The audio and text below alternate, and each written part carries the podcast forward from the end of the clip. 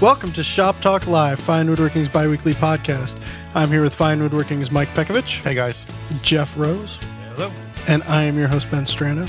Today we're joined by the director of the Connecticut Valley School of Woodworking, Bob Van Dyke. Can you make any more noise over there, Bob? I can try. All right. I just, I'm still wondering though why it's called Shop Talk Live when we're recording it, And it's highly edited. and that too. so that just got edited out.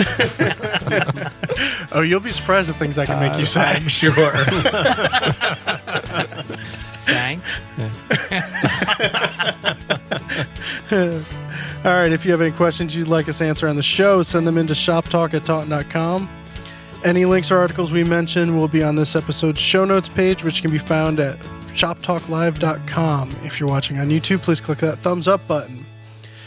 And I am about to make a little extra room in my garage or in my shop. What's up?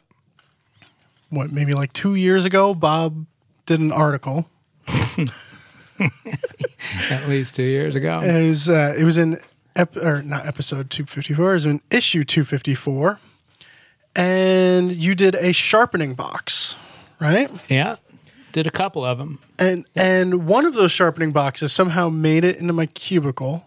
I think hmm. by you, and you said Bob said give this away. Huh.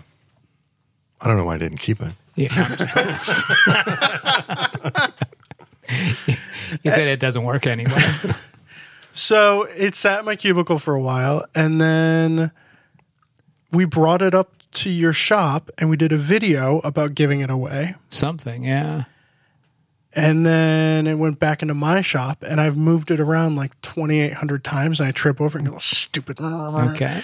and And rather than just like using it. well i wanted to use it Yeah. but i felt like that would kind of be stealing it because it was meant for giving away to the fine readers of fine, of fine oh, woodworking Exactly. so we are finally doing this we're doing it All right.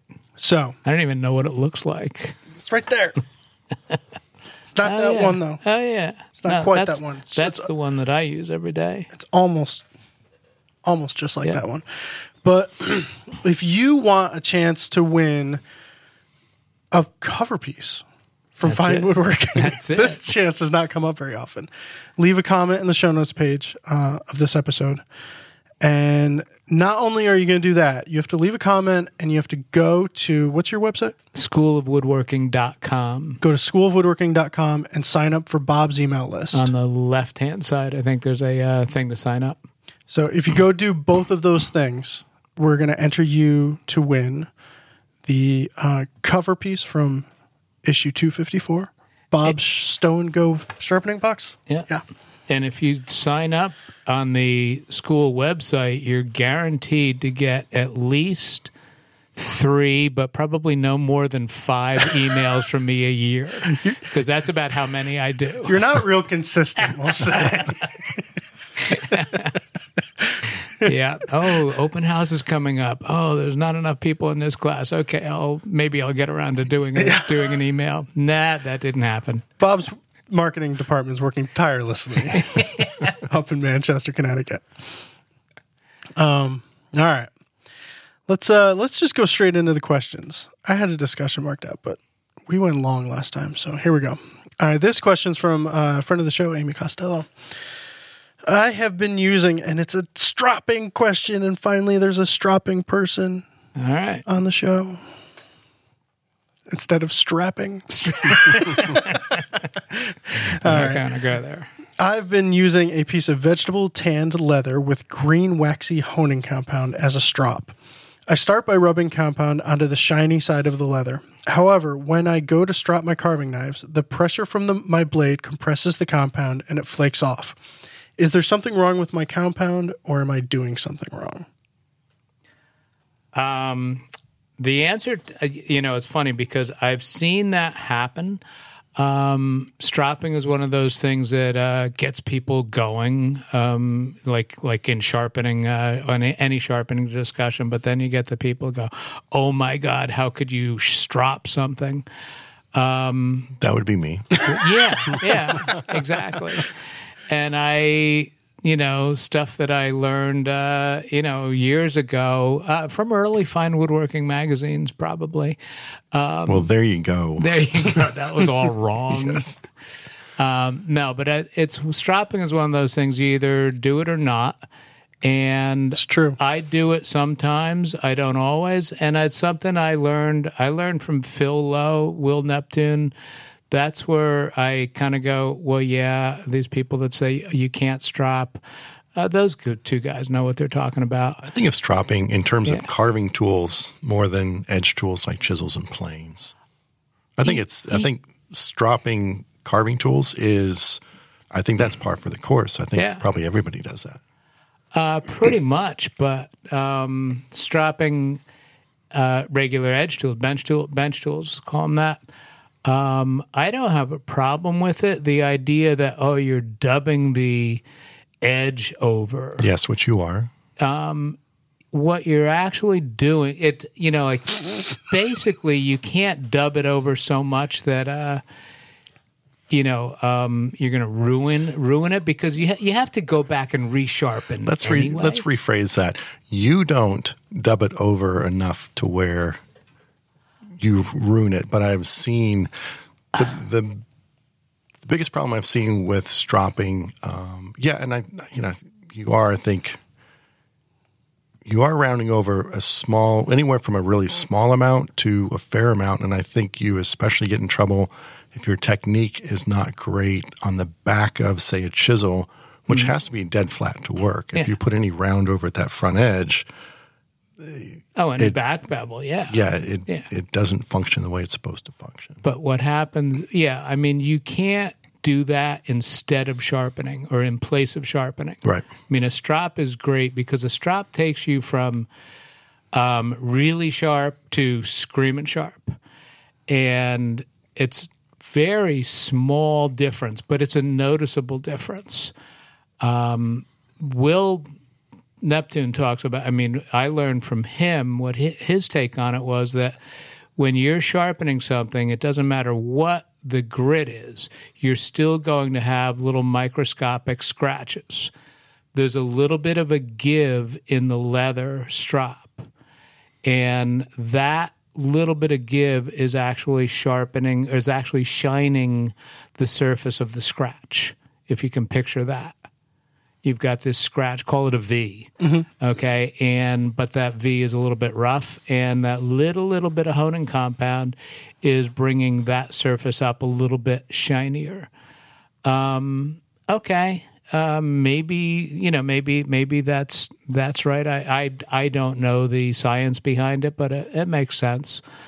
Um but what i do see is that there is a little bit of a difference and when what I do, what I do usually is if I'm sharpening uh, and I'm using a honing guide, um, and I'm doing a chisel or a plane iron, the last thing I do is while it's still in the honing guide, I'll take two or three passes on the strop because you're at exactly the right angle.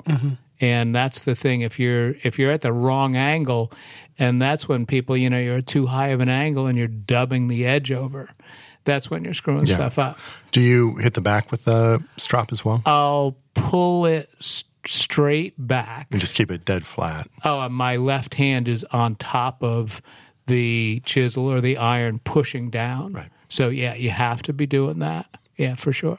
Are you pulling the burr off on your stone or on your strop? I do it on the stone. Okay. Yeah, I do it on on the on my my whatever my finest stone is.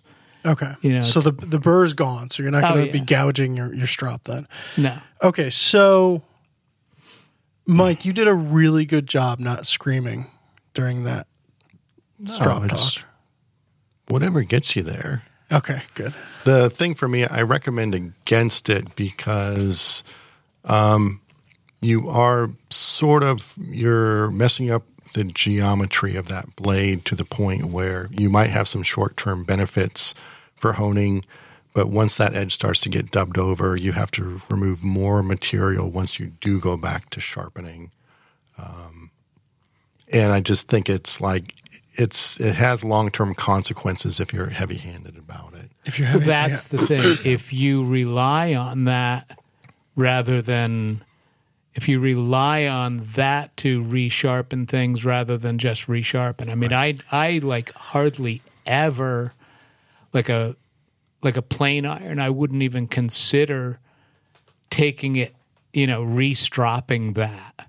You know, while I'm using it, I if you're pulling it out, you're going to your stones. of course, okay. of course, and the same even with a chisel. I mean, I'll I'll like once in a while I might hit it while I'm working with it, Mm-hmm. but I'll do it as a last step in the sharpening process, much more than you know intermediate or in between while I'm working with Mm-hmm. it. Right. Whereas with carving, that's what you're doing with a strop. Lots of times you're hitting it, hitting touching it. while you're working. You're refreshing that edge a little bit. And that's the difference. Yeah. Okay, so I strop my sandpaper. It just gives it that extra Do little you, do you sharpness. keep the do you keep the which side is up? Because that's a big thing. Do you have the the, the suede side, the suede side of the sandpaper? well, the suede suede gets side of the sandpaper. All right. what, what the suede does is it gets between the grits and it polishes the sides of the grits.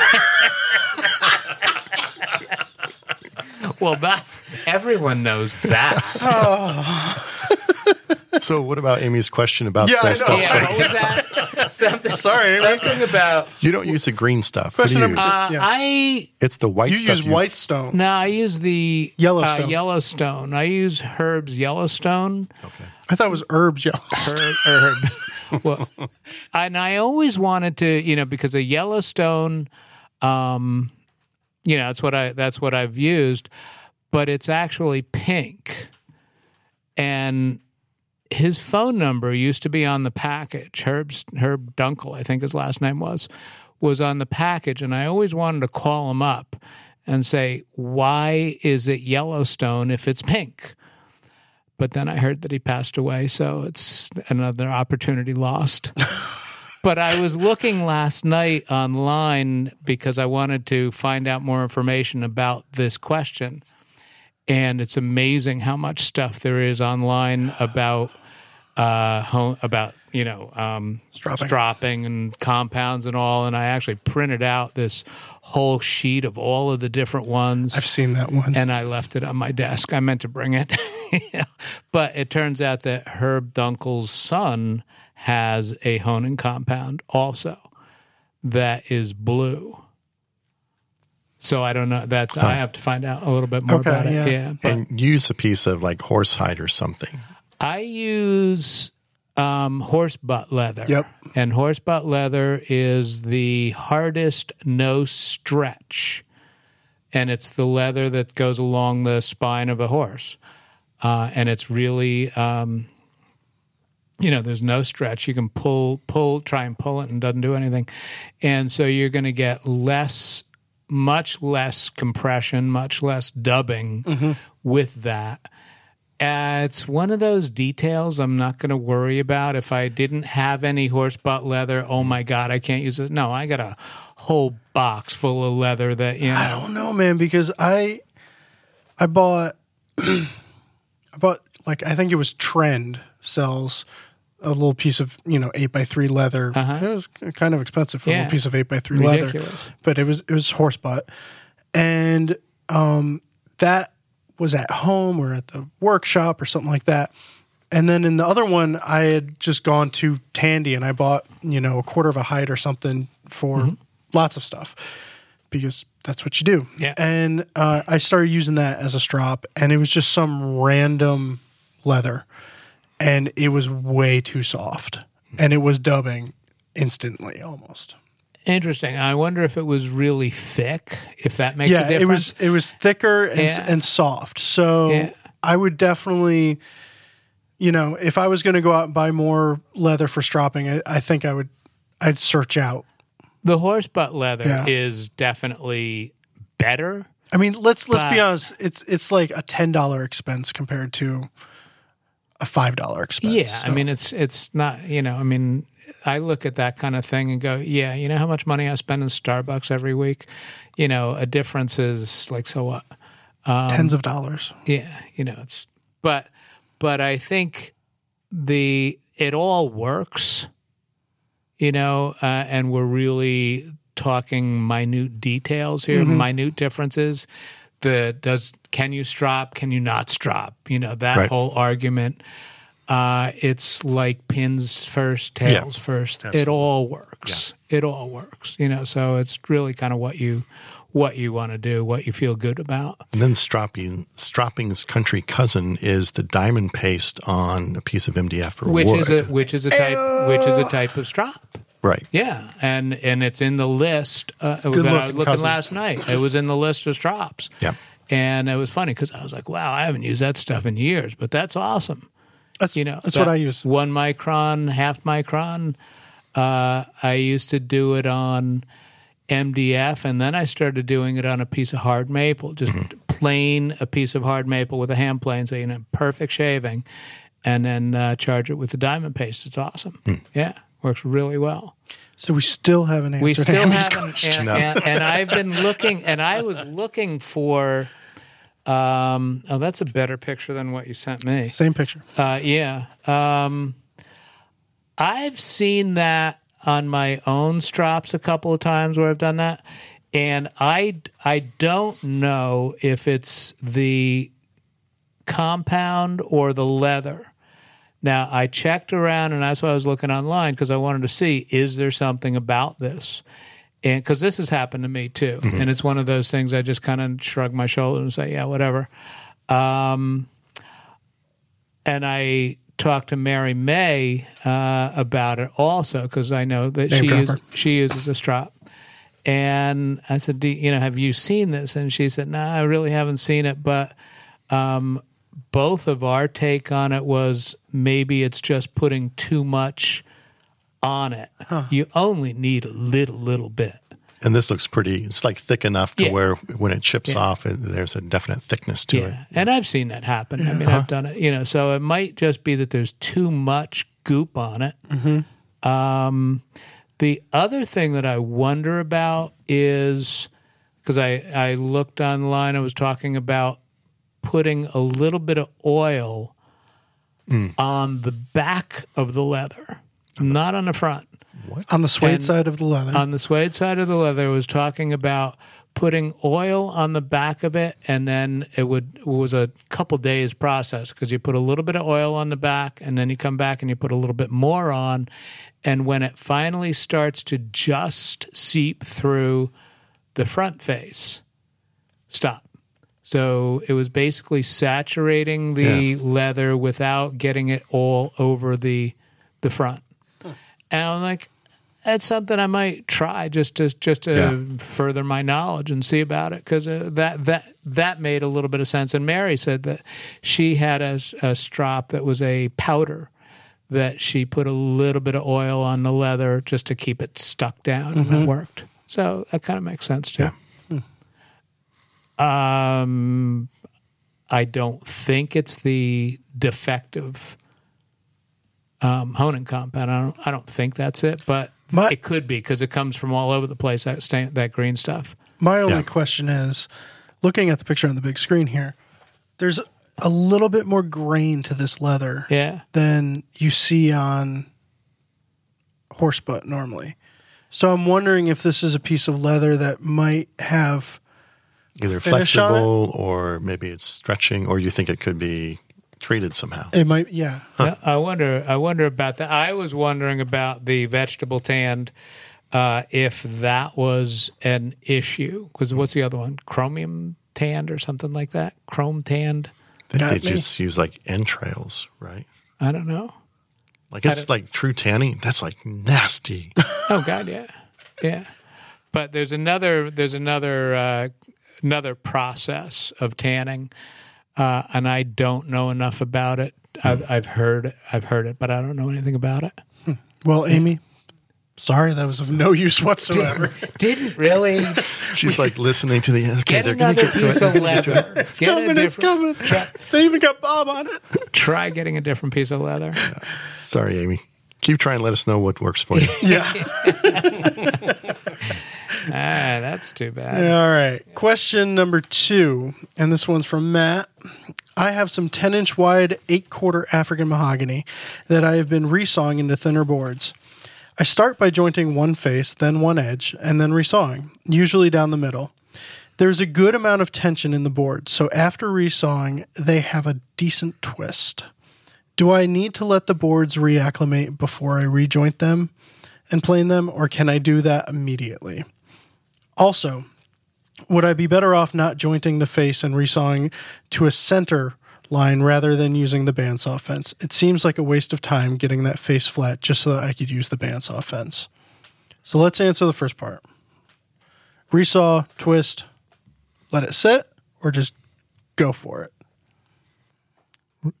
Definitely let it sit. I mean, And you were about to say just go for it. If you're about if you're if you, here. you know you're taking a piece of wood an eight quarter piece of wood and let's say you're resawing it in half and it was flat and square and you just completely change the equilibrium everything in that board Right. you just completely completely changed it uh, cut all the fibers that sort of thing all those tensions um, if you just ignore it and just start flat, you know, plane it to, then it's kind of like, well, yeah, it's going to be twisted.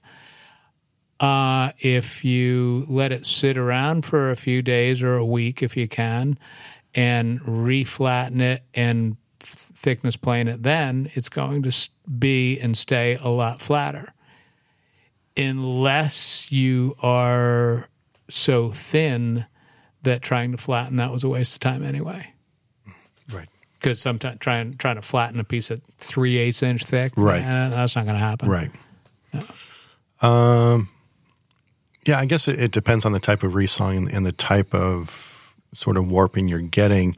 Normally, if- the pieces sort of vertically cup towards each other and then along the length they cup towards each other as well, that in is, indicates to me that there was sort of a rushed uh, kiln drying process, and so the outside of the board is basically case hardened, and that there's a lot of tension built up on the outside.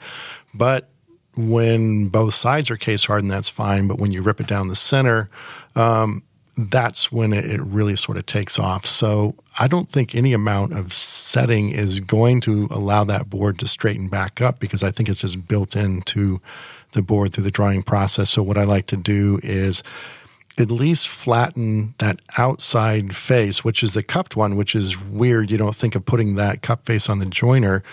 But by um, planing that outside face uh, with the push pad right in the center along the length of the board, so the front tip and rear tip are elevated until it gets flat, it does two things. You're removing a lot of that case hardened stock from the outside. And also, as you're doing that, the board tends to correct itself flat um, it tends to decup so that um, you're actually, by the time you have the outside flat, the inside face a lot of times is cupped um, not nearly as much as it was before that. So, I mean, that's why I think So it's. this is immediately after resawing. then? yeah, so after Okay. resawing, I'll do that. But then And the cup is up yes, the jointer. Right, the cup is which up. is opposite from how you would normally do it. Right. Because what happens if the cup is down or that inside face is down, Yeah. as you keep removing material from the inside face, that outside case hardened face is going to want to cut more and more Yeah, toward the yeah. center, and Makes it just never gets there. So, um, yeah, I mean, I think boards do need to sort of relax over time and they kind of do their thing. So, resting is good, but at the same time, if there's a lot of internal tensions, I think you need to try to correct that as much as possible. That case hardening thing, we, we, we were talking about that a couple of weeks ago. Yeah. And it's been on my list to to play with to try it. As Mike was talking about that.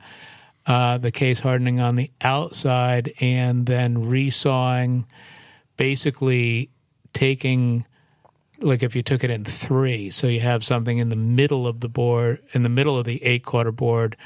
Um, and his point there was because there's no case hardening on either face. Right. You take that out and it just it comes out and it just stays dead flat. Right. So And it's one of those I've wanted to try that just to see for myself because it makes complete total sense. okay, so the inner, the the the inner third. Has no case hardening. Right. So that's going to stay flat. And then the outer faces are case hardened. Yeah, they'll both So cut they towards the center. flat. Yeah. Yeah. And which they do. They always cup towards the center. They Yeah. don't they don't go the other way. Right. Yeah. Yeah. Okay, so so when you're dealing with case hardened wood, sure sign is that it's it's cupped towards the center. Um, but what if perfectly dried wood? I could see anything having some sort of a twist to it. If there's no cupping and just a twist, Yeah. After you you resaw, what's the problem there? It's if it's not case hardening. Well, there you've got you you think of a think of this board or a tree and think of these fibers that are f- full, like full length under tension and you and you just cut those fibers when it became a board so now the tensions are completely changed within that board so it's going to move and it's kind of like releasing the strings you know and then if you cut it again um, you know gonna they're going to change again Yes. Mhm. yeah. Yeah. So that's that's how I that's how I visualize it. Yeah. You know. Do you ever resaw and it's just flat? Yes, air dried stock Yeah. Is just like butter. It just falls off and it's dead flat. Yeah. You've been telling me that, and I just I hate it because I don't have any Yeah. air dried stock to to play. it's like damn. So yeah, and that bites me in the butt because I'll do these boxes. My technique I'll talk about later kind of utilizes this where I need really really thin um, pieces, typically of say of walnut. I'll, I'll make a mitered liner to fit inside of a case, and and that liner is often like three sixteenths thick. And so I'll get a piece of air dried eight quarter walnut, and I'm just like taking these just wafer thin it off, slices yeah. off, and they just stay flat. So, um, and then I say, Bob, okay, now I need a bunch of liner stock 316s. And he's like, what are you talking about? so he goes, do you know I have to start with like four quarter stock to get like two pieces of 316s? and, and so it's, yeah, it's a different thing. Yeah. You do you do probably more milling than anyone we know. Because you're preparing You mean for the school? Yeah. Yeah, w- well, it depends on the class. You know, I mean, in if you're doing a like a week long class making a piece of furniture, um, and if you start off with just here's the stock, roughs roughs on stock, there's no way you're going to be finished or even close to finished by the end of the week in Yeah. five days. The other thing is, um, most of the time, we're pre milling stuff and pre mill it, sticker it, and then finish mill it, uh, and then start dimensioning it. You know, and that takes that pre milling. Ideally, it's sitting there for a week in stickers. You know, I mean, realistically, it doesn't always happen, but you know, and like when we did the Chapin high chest class, those we did seventeen of those things Um, and we it was all five quarter wide five quarter cherry and we pre-milled everything we did three three millings on every stick of, of, of wood How far did you take that down? What was the final thickness?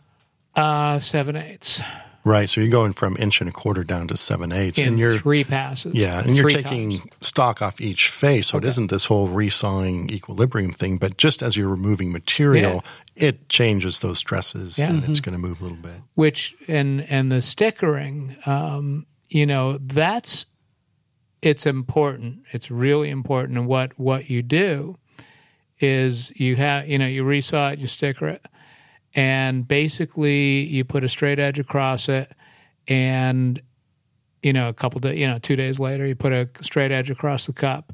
And let's say it's a you know 32nd of an inch and you come across you come in the next day and you check it again and it's a little bit more than a 32nd and then you come again and it's like a 16th and then the next day you check it and it's still a 16th well when it stops Okay. changing then it's done Huh. Okay. you know and then ideally that's what you're doing when you move on. yeah and then but then Uh, there's more. of course. Um, and I see that I was thinking about this. And I think it's probably not going to come up, but I but I'm going to throw it in anyway.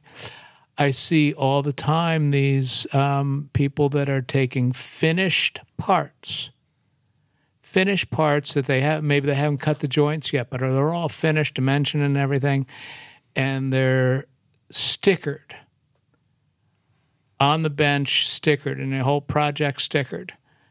And you go, Who would do that? why would why are you doing that? And my question is always, why are you doing that? Oh, well, it's to let it you know breathe and stuff. You look at a piece of wood, and what's the idea? What's the purpose of stickering? To let air pass over all sides equally. For what reason? To let it So- move. yeah. To let it to let it move, to let it warp if it's going to. And the idea is now's the time to do that. So and that's all great if you haven't done any finish milling. If, but once it's done and it's going to become a furniture part, what's the last thing you want it to do? Move. Exactly. Yeah. So the last thing you want to do is sticker it. Yeah. You seal it instead.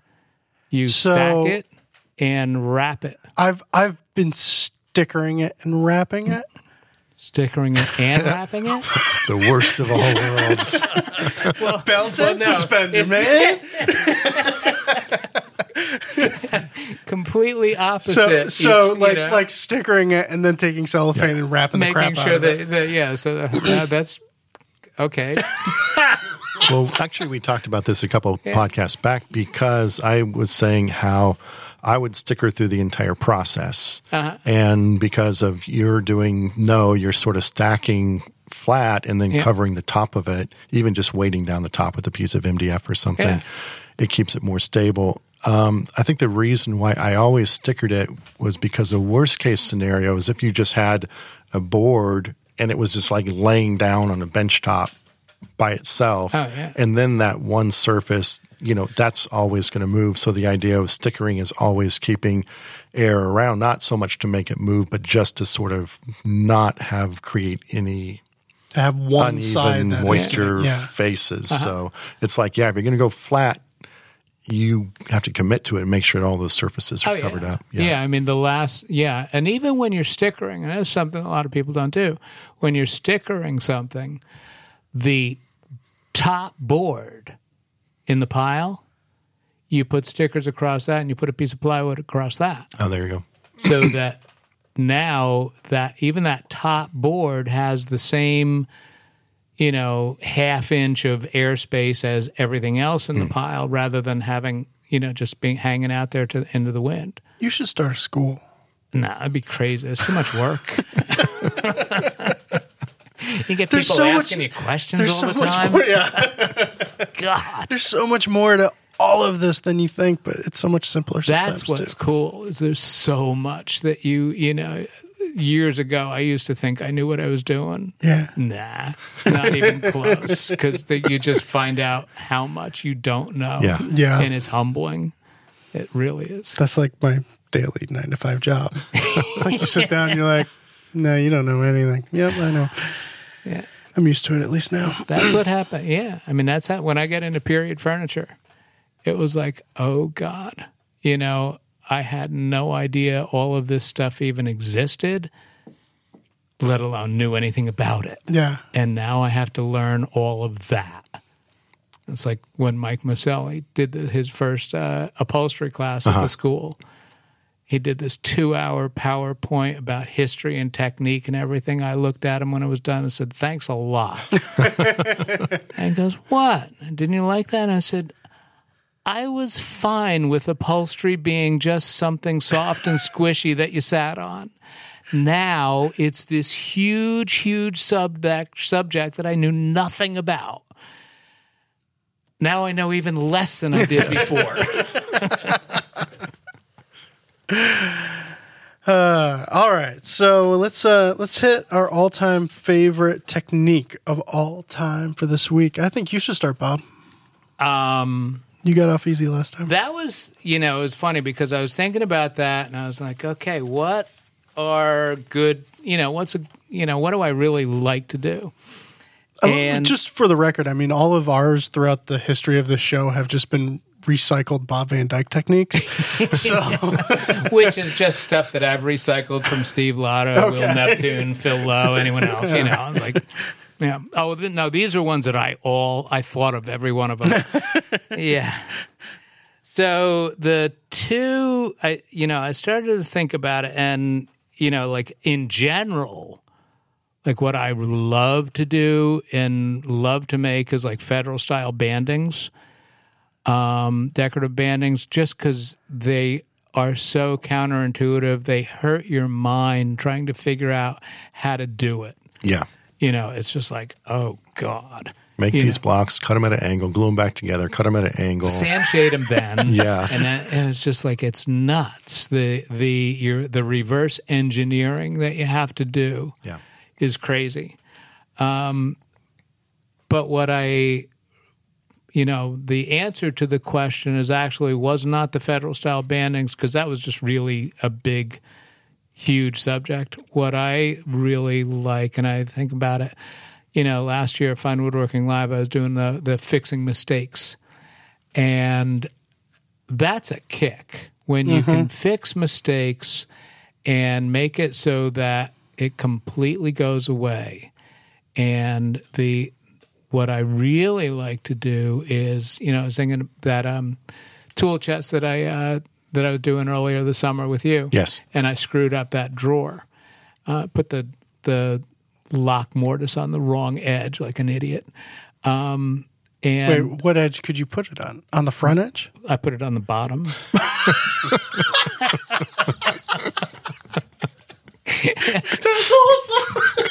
yeah. Yeah, you get everyone think, oh, I love to see Bob make mistakes. So just, hang around here for five minutes. Doesn't take long. You you can hold your breath. but um, what what I and I played with it, and I'm like, all right, I'm going to fix this so you can't see it, and it's all about the grain everything when you're fixing mistakes it's all about the grain and this was in um, i think the drawer front yeah it was quarter sawn white oak so okay you got nice straight grain already so you can do glue on anything and you're not going to see it but you go around the corner and you look at the end grain and the end grain uh, if you can disguise that Yeah. and that's what I did. And I took this piece and um, matched up the end grain. So I had to plane a bevel in the piece that I was going to glue up, and I'm looking at it, looking at the the um, the medullary rays, and are they all going the same direction? And is this the the curvature of the pores? Is that going the same direction as the other stuff? And I spent a ridiculous amount of time uh, doing it, but just because I wanted to. And it's one of those okay, you glue it on and you cannot see where it was glued on, you know, unless you look inside where I didn't finish uh, doing where, where I screwed up the uh, mortise. But I the, decided to the go get a outside part you cannot see at all, even if you're looking at the end grain. And that's the kicker is the end grain. So so so matching the grain Yeah. perfectly on a mistake. But Taking the time to to study Yeah. all the faces. and not just the face, but the end grain Yeah. also, because that's the tough one. That's the hard one to, to do. That's a problem with something like that. If you do it perfectly, you can't even see it. It's like it's You this can't brag about it. it's this absence of like positive feedback. So if you show someone, it takes 15 minutes to explain what they can't see and why they don't see it. So, Exactly. yeah, that's the inverse of calling out your mistakes to someone Yeah. in a piece of furniture. Which is the difference between a professional and an amateur woodworker. Yes. You know, the the the amateur, if if you tell someone, Wow, that's really a nice table that you made there. I really like it. And the amateur goes, Yeah, but I messed up this. And you see how I screwed up the mortise there, and there's a scratch here, and I screwed up the finish and all. And you go, Oh, yeah, yeah, you're right. You tell that a professional, you go, Ah, the table is really nice. I liked what you did. And the guy goes, Yep, thank you very much. I'll go next. Go next, Ben. All right. My all time favorite technique of all time for this week involves moving a table saw.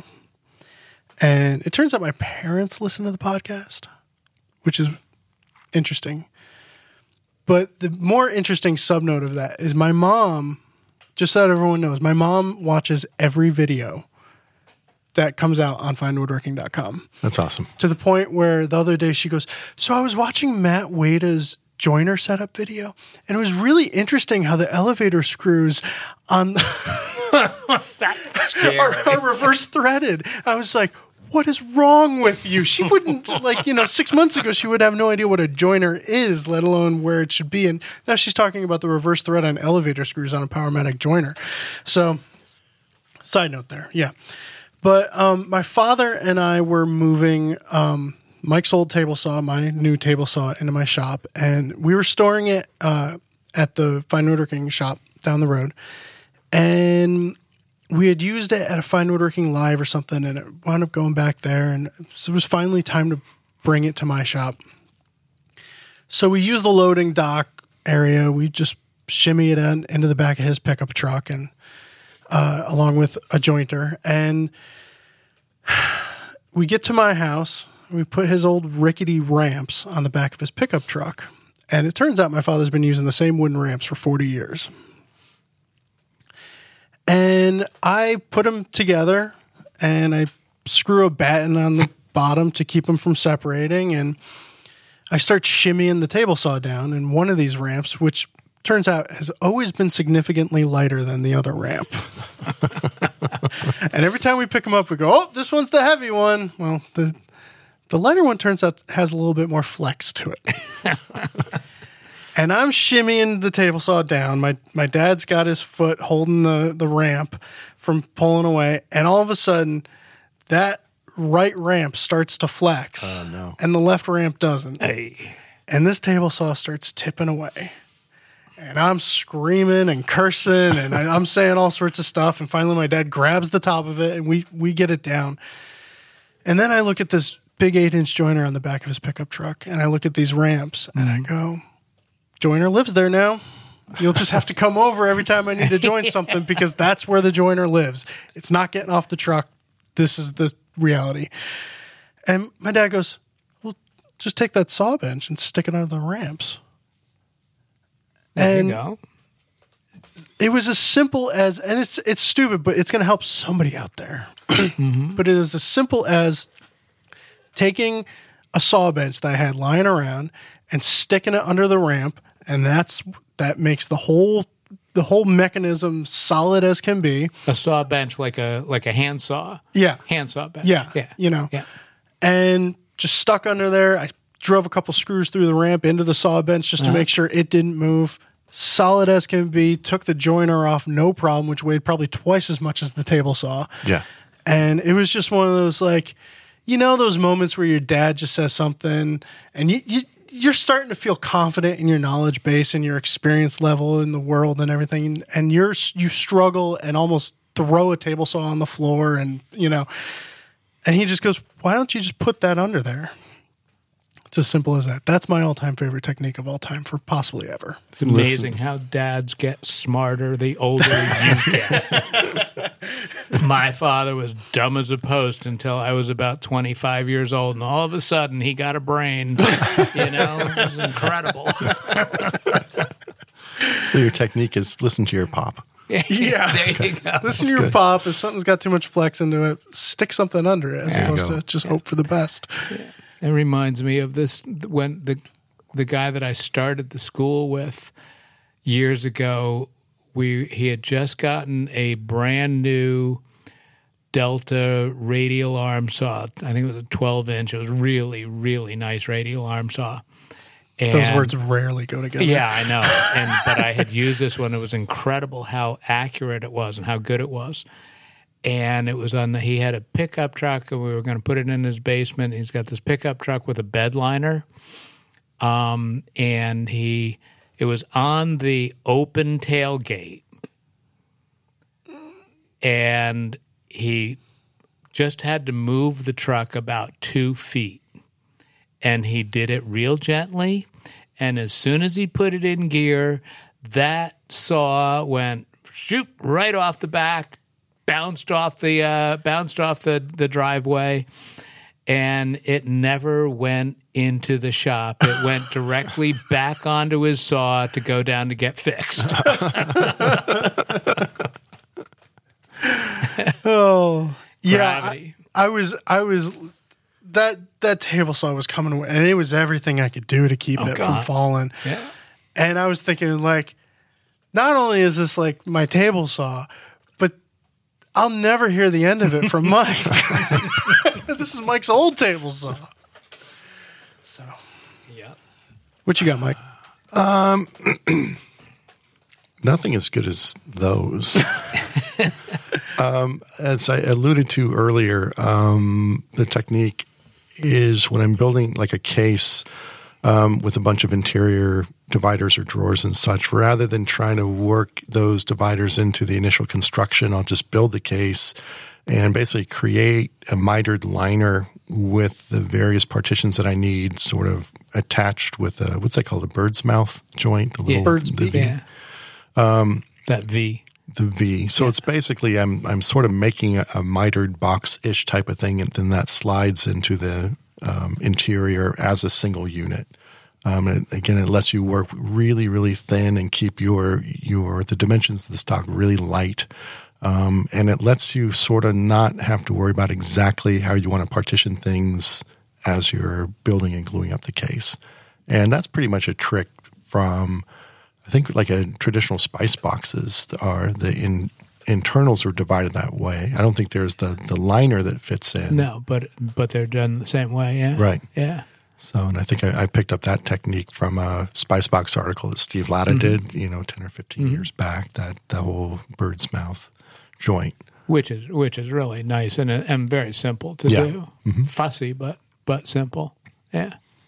Can Router- it be fussy and simple at the same time? Well, it's simple, but you know, I mean, lots of stuff is you Like know a miter fussy. joint is the simplest joint, but it's really fussy. Yeah. Okay. Yeah. yeah, good point. Exactly. Exactly. I mean, you have to you have to if you have the like it's done with a with a router a router table, and you know dial it in perfectly, and it's you can make a hundred of them.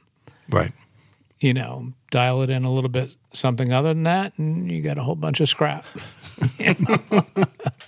so that's good. The way I like the way now people will know exactly when we're recording this live podcast um, because um, just look on Mike's Instagram post from yesterday because I'm pretty sure it was the same thing. yes. Getting Well, double duty, I like that. Yes. Yeah. yes, that was a good post. I think I liked it. Yeah. All right. You didn't comment. I never come. Well, no. The comments, oh, Mike, that's so Oh, beautiful. beautiful. Oh, What a that's beautiful so. shot. I love your work. Ah, na, na, na, na, na. Swoon. I love your book. Thanks, guys. I appreciate that. Can I have a sticker? No. All right, we're going to take a quick break. And when we come back, we're going to talk about glue up thing strategies. That was a really bad transition there. Yeah, that was terrible. All of you, our listeners, have different skill levels, woodworking interests, design aesthetics, makers you admire, workshops, tools, and projects unique to you. The aspects that join this community together are a shared love of the craft, the smell of the workshop, the challenge of perfection, and the chance to create something beautiful. That's why we introduced Fine Woodworking Unlimited, our new membership that gives you access to over 43 years of our content designed to help teach, inspire, and connect with you. Unlimited members have access to everything fine woodworking, including our complete online archive, over 55 video workshops, and our iconic magazine delivered right to your door. No matter where you are on your journey today, Unlimited has something to inspire your next step. To learn more, go to finewoodworking.com slash unlimited. All right, question number three from, again, another Matt. Uh, I see many of the world's best woodworkers only apply glue to one mating surface of a joint, not both, as advocated by Hoadley of fine woodworking fame. When is it acceptable to apply glue to one surface of a mating joint? I'll address this first Okay. because you're going to have a different answer. Yeah. Which is, and it's a really cool answer. Well, it's because you're wrong.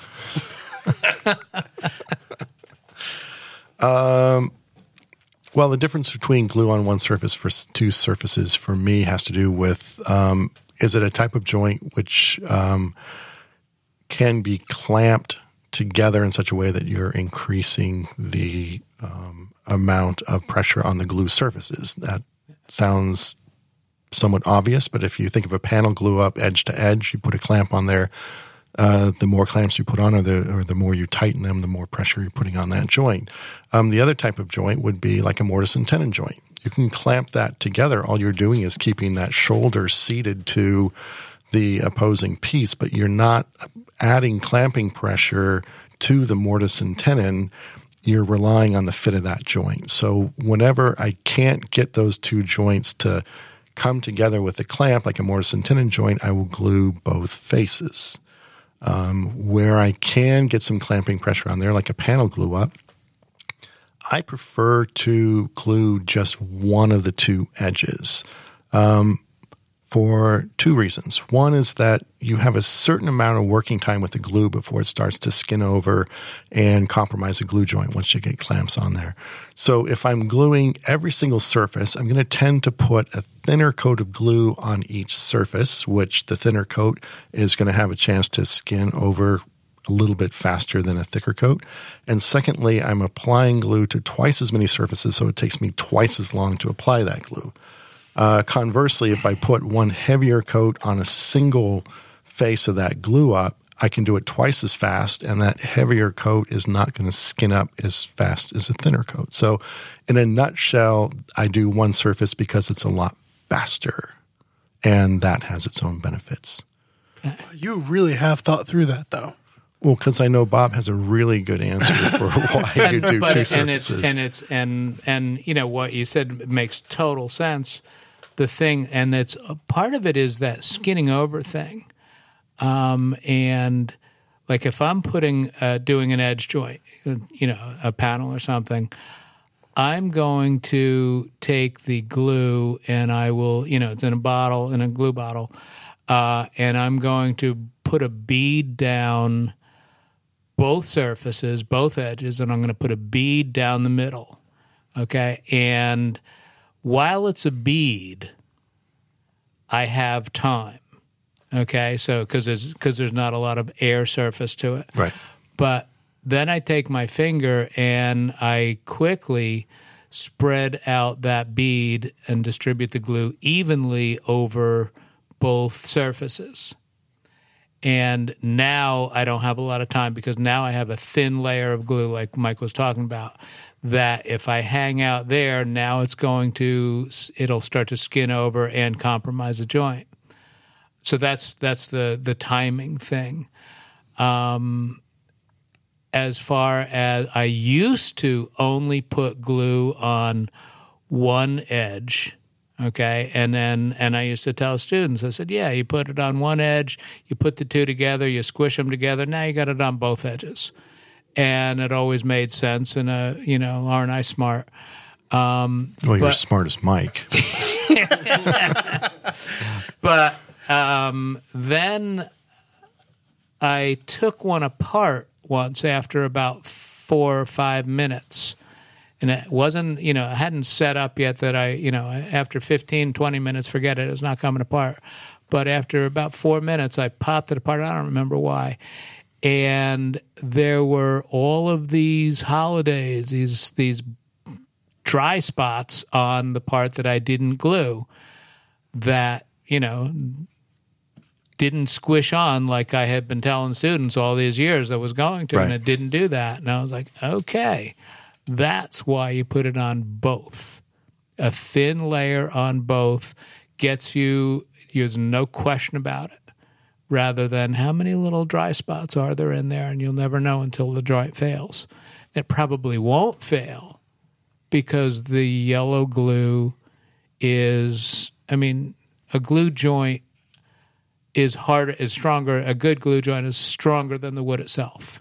So, you know, uh, you got a little holiday here and there. It's probably not going to be a big deal. Right. But it's there. Right. And Hoadley knows what he's talking about. I mean, he's smart. Now that's a smart guy. Yes. Yeah. Let's yes. he knows a lot about wood. Yeah. There's there's two totally different answers from two Yeah. fairly unimpeachable woodworking authorities that contradict one another. Yeah. I can't. If you said one thing, I'd say, okay, Bob says it. I'm going to go for it. If you said one thing, I'd say, I, same thing. That's the, It must that's not what's matter. so great about woodworking. Everybody's right.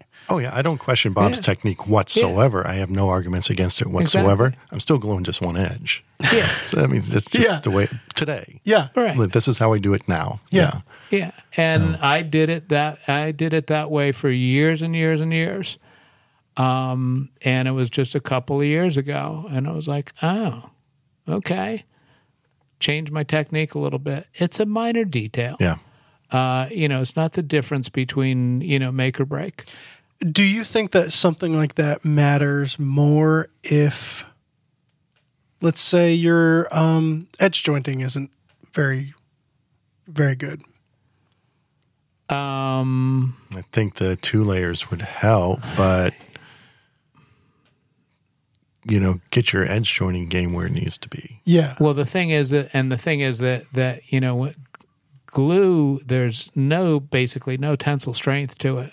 So that whole oh, it's going to fill the gaps Right. type of thing. Yeah. That's that's a fallacy. I mean, the only place that I know of where that's actually legitimate is um, with epoxy. Yeah. You know, I mean, the whole oh, you're you're putting too much pressure on the joint. It's going to uh, starve the glue joint. Um, I had some of the people from Franklin at the school years ago, uh, Titebond manufacturers. These are scientists, and um, they told and said, "Now that that that's an old wives' tale about you know starving the glue joint, except with epoxy." And epoxy, I guess you can't do that evidently. So Cool. All right. Question number four from Anthony. The last couple of years, I've been on a hunt for an eight inch jointer, and I just recently was able to secure a Craigslist purchase of a 12 inch jointer that I'm pretty excited about. It's a Bridgewood 12 inch, 5 horsepower that I picked up a few hours away from a now retired door maker. As with most home woodworkers, my jointing experience has been on a six inch jointer. What are the potential areas of, cons- of concern with a larger jointer? In general, with a jointer, what leads up to an accident? Is it simply being unaware of your hands and proper use? Number one, put a guard on that jointer. Look at that. Yeah, you're right. Let's assume there's a guard on there. Yeah. Okay. Okay. Yeah. Because to run stuff with no guard, you have to have a really, really, really good reason. Yes. And, you know, I mean, I have done it. When On your stock is a half inch wider than your jointer bed is, that's and you're a really covering good the whole Yeah. Yeah. Yeah. But, But, yeah, it's it's one of those, you, it's scary. Yeah. You know, running that thing with that, you just look at that thing spinning around and Oh, go, God. okay, what, Yeah. what could happen? Yeah, 12 inches of jointer head. Yeah. But Okay, so we got that Yeah. out of the way. But the thing is, six inches, 10 inches, 16 inches, if it can cut a piece of wood, They're all wider than your hand. fingers are a piece of cake. Yeah. Yeah. You know, so it has nothing at all to do with the power. You know, I mean, it can be a three quarter horsepower motor, it can be a 16 hor- quarter horse, you know, motor. It's not going to, not going to be any different. Right. With a um with a larger jointer, wouldn't the the head normally be the the head the, the head circumference be larger as well, and therefore there'd be a larger mouth opening? Uh, it doesn't necessarily work that way. Okay, Yeah, yeah it depends. The beds can sort of come up pretty tight. regardless. Yeah. Okay. Yeah, because if you look at that picture, the way it comes uh, it comes up, um, you know the the the bed is following the curvature of the of the um, the head. Okay. The thing where it was where it was a problem was the those square Right. head with the Babbitt bearing and the square head and all those were finger eaters.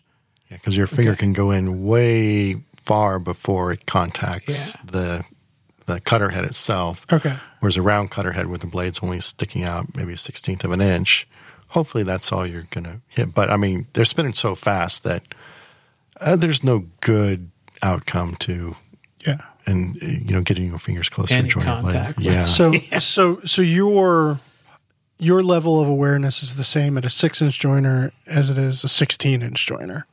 it is for me. Yeah, that doesn't change. Yeah. Yeah. There's no Because it's uh, already code red at eight inch joint. Yeah. There's there's no um like I know we've we've talked about before. Don't you know? Twelve inches is as short of a board as you'd want to send over a jointer or a planer. Does that rule apply for the size? I mean, there's like what I would do in my shop and what the setups we think are safe in the school. Those are kind of two different ish things. Yeah. But even so, some of the stuff it's it's not a I would I would do this myself but not do it in front of people. Uh, it might be a matter of degrees. Yeah. You know, like okay, I'm going to tell a student, no, that thing is 12 inches, and, or it's it's 10 and a half inches. It's not going over the jointer. Um, I might do something myself that was nine and a half inches long Right. Yeah. Um, as long as I'm going, okay, think what you're doing, make Yeah. sure that you have the a push pad and you have a good push pad and be aware of what you're doing because that's a, you know, would I do something like five inches long? No, of course not. Yeah. You know, that's why you have a hand plane. But the, the push pad, doing something like that, then those push pads, um, what is a, the grout Grout float. the grout Yeah. floats Yeah. are incredible. I Mm-hmm. mean, I had those those other push pads that I've had in the school. I'm not sure why I haven't just thrown them Yes. all out. Right. The know? little this They're worth- rectangular plastic, the white plastic Yeah. with that really hard rubber, Yeah. and half of it is always peeled Yeah. up. they're, they're worthless. Yeah. They're worthless. And the these grout floats, the ones there's a soft squishy one, and it's amazing how good it is. Yeah. Yeah. I mean, you could, you could. It's it grips. It doesn't matter how smooth it is. It grips it incredibly well. Right. And rule of thumb is um, if the board wasn't there, is there anything between your hands and the cutter head? Yeah. So if you're if you have a push pad and the board's not there, okay, the push pad's going into the cutter head. So um, I'm pretty aware. Anytime um, there are times when my hand goes over the cutter. If I'm edge jointing a board, um, I'm sort of getting better at avoiding that, but I'm always really, really aware when my hand, even if I'm holding a push pad, when my hand is going over that cutter.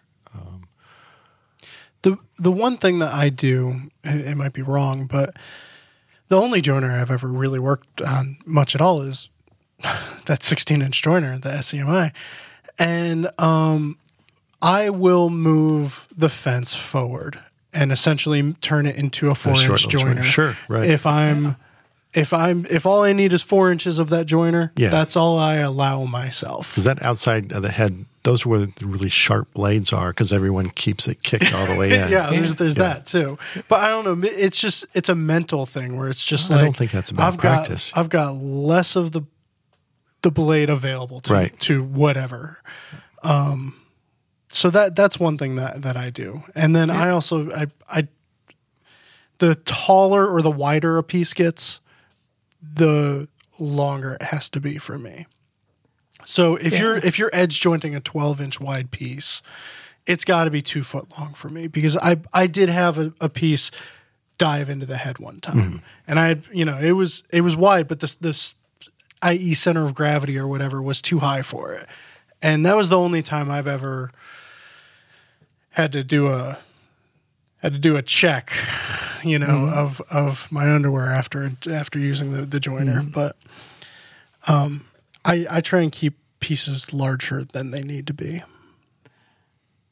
it's one of those things if you're ever uncomfortable with it that's why god invented hand planes you know?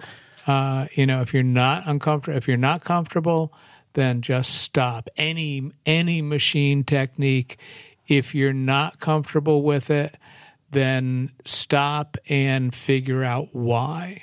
Because it might be something oh good thing i didn't do that. Yeah, Yeah. or um, and you know you can always try a dry run with no power.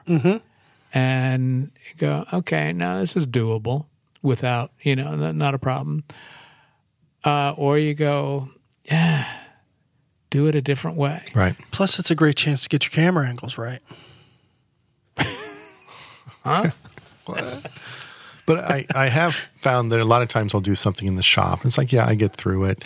Um, but I wouldn't necessarily run a class having Yeah. do the same way. But when I really stop and break it down and think about it, okay, what's a good way for a class to do this process? Yeah. I end up doing it that way myself from that point, you know, Because after actually thinking about it. because you've thought about it, you've Yeah. analyzed it, and you've gone, this is a better way and a safer way. Yes. Why keep doing it the dumb, dangerous way? Right. Yeah. Yeah. There you go. episode title right there. All right. Let's uh let's hit some listener comments on YouTube uh on uh Shop Talk Live 173 from David McClengahan. I could not figure out what this was referring to, but I, I got it. Go metric, young man. It's so much easier than a random Vic Tesolin rules. Then great show. Vic Tesolin wasn't on that show and we didn't talk about metric at all, but I think I was complaining about 30 seconds of an inch on a combo square hmm. They're really little. and pointless and annoying. Well, I don't know if I'd go that far. I'd just go, they're really little. There's a whole bunch of them. well said, Bob. All right. And then on iTunes, a five star review from Paint by Lumbers. Uh, I am a wood shop teacher and love listening on my commute. The show gets me going to share my wood geekery with my students. Thanks for sharing your mistakes and successes in such a fun way. I thought a podcast on woodworking would be done, but you have honed it in. Ouch. Yikes. Keep it up. All right, I have a I have a Instagram recommendation. All right. Sidecar Furniture. Oh, yeah. David Johnson. Yeah. Go follow him. That's Yep. a great feed. He's What's a- it called? Uh, it's he's in LA area, the West Coast guy. He does a lot of seat weaving, Uh-huh. um, a lot of Danish cord and um, intricate weavings, and he's f- furniture res- restoration as well. I think he's doing an article with us. I think so. I think Anissa's working on something. Yeah. Just great feed, Uh-huh. great pictures, interesting stuff. Um, content you don't really see anywhere else. Yeah. So really cool stuff. CT dot. What's my Instagram? CT Valley. I remember. Something. There's a good one.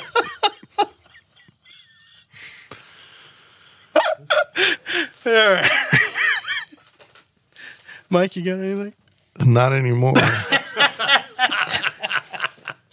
That's- go buy a uh, go out and buy a fresh bottle of glue. Nothing better than a fresh bottle of glue. You know what? I bought a fresh bottle of glue the other day because I've been using the leftovers at the Right. shop, and a brand new bottle of glue.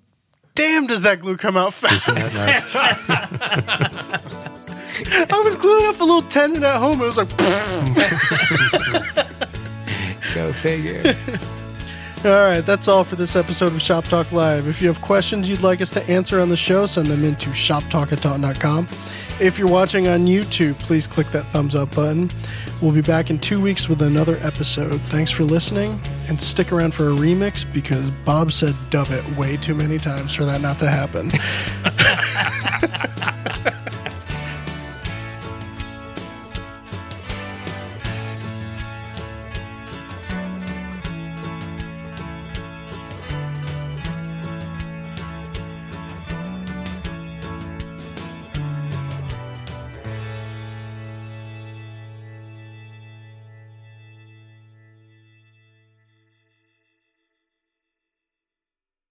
It's all about the grain, the grain.